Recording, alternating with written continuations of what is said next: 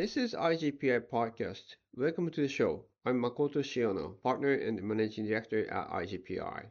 Today, we are going to talk about Japan's entertainment creation power with my colleague Kohki Sakata, CEO at IGPI Singapore. Welcome to our show, Kohki. Hi everyone, my name is Kohki Sakata and I'm the CEO of IGPI Singapore. Thank you for having me. I'm very excited to be here again. Same here. In the previous episode, we discussed how Japan's creative output in the entertainment industry is at a world class level. Yet, many creators are unable to thrive due to business model that is closed off to Japan. This time, I'd like to explore ways to overcome this situation. First, could you tell me about the fundamental challenges that need to be addressed?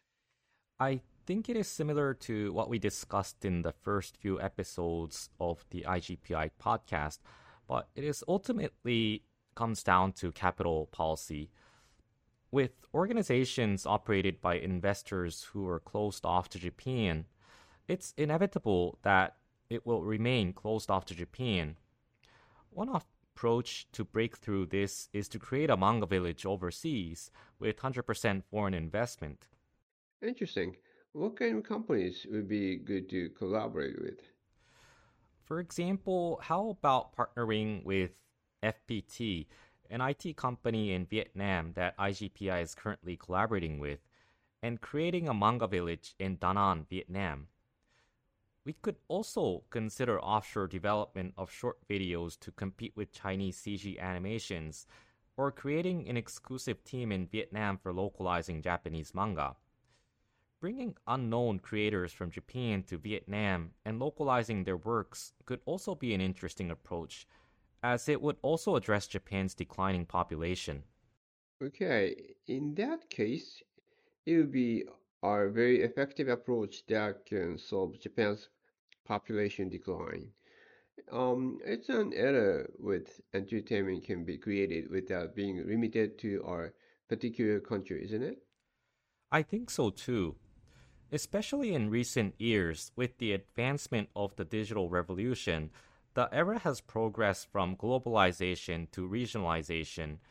Therefore, I believe it is suitable for entertainment to be created regionally rather than in each country. It's true that Japanese manga and anime range from low context to high context works.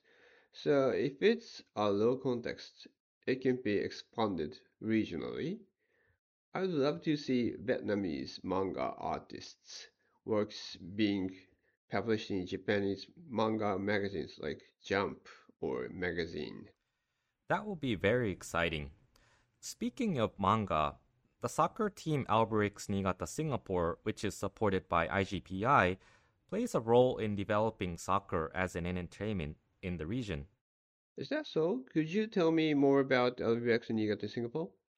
Albirex Niigata Singapore is a professional soccer team in Singapore operated by Albirex Niigata, which participates in the J League in Japan. Many Japanese players play for Albirex Niigata Singapore, and their presence has significantly raised the level of the Singapore League. And after leaving the team, some of the players have also transferred to teams in Southeast Asia, and this has definitely contributed to the overall improvement of the level of soccer in Southeast Asia. I see. That's wonderful initiative. Are there any common characteristics or features between Japanese and Southeast Asian soccer?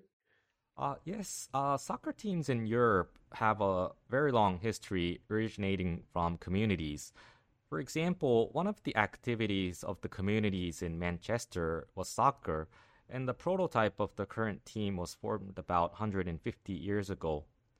However, soccer in Japan and Southeast Asia is still relatively young in history, so it's necessary to think independently about management methods of leagues and teams rather than simply imitating the success cases of Europe. So, in that sense, Japan has become highly ranked in the FIFA rankings in a short period of time, and has also qualified for the World Cup multiple times. So there are points that Southeast Asian countries can learn. Don't don't you think so? Yeah, it's true that many people in Japan think that Europe and the United States are advanced in many ways. But uh, Asia has its own history and uh, characteristics, right? Yes, I think so too. Southeast Asia has many countries with diverse cultures, which makes it challenging for overseas companies to enter.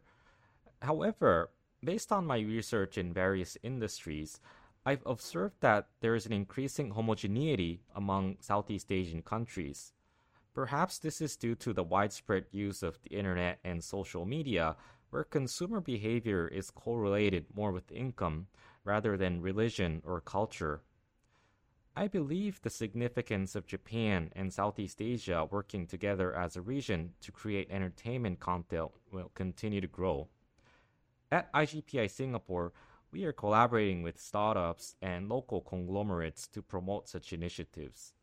hmm Both Kohki and I have lived in New York in the past. While there were certainly positive aspects, we have also witnessed many negative aspects. Instead of looking to distant Western countries as excellent examples, it may be our mission to collaborate with nearby Southeast Asia to foster future economic and uh, cultural developments. Thank you very much for joining us today, Kohki. Now we'd like to stop here and it will be continued in the next episode. Thank you so much for listening to IGPI podcast. Find us on igpi.com.sg for more information. We'll see you soon. Bye bye.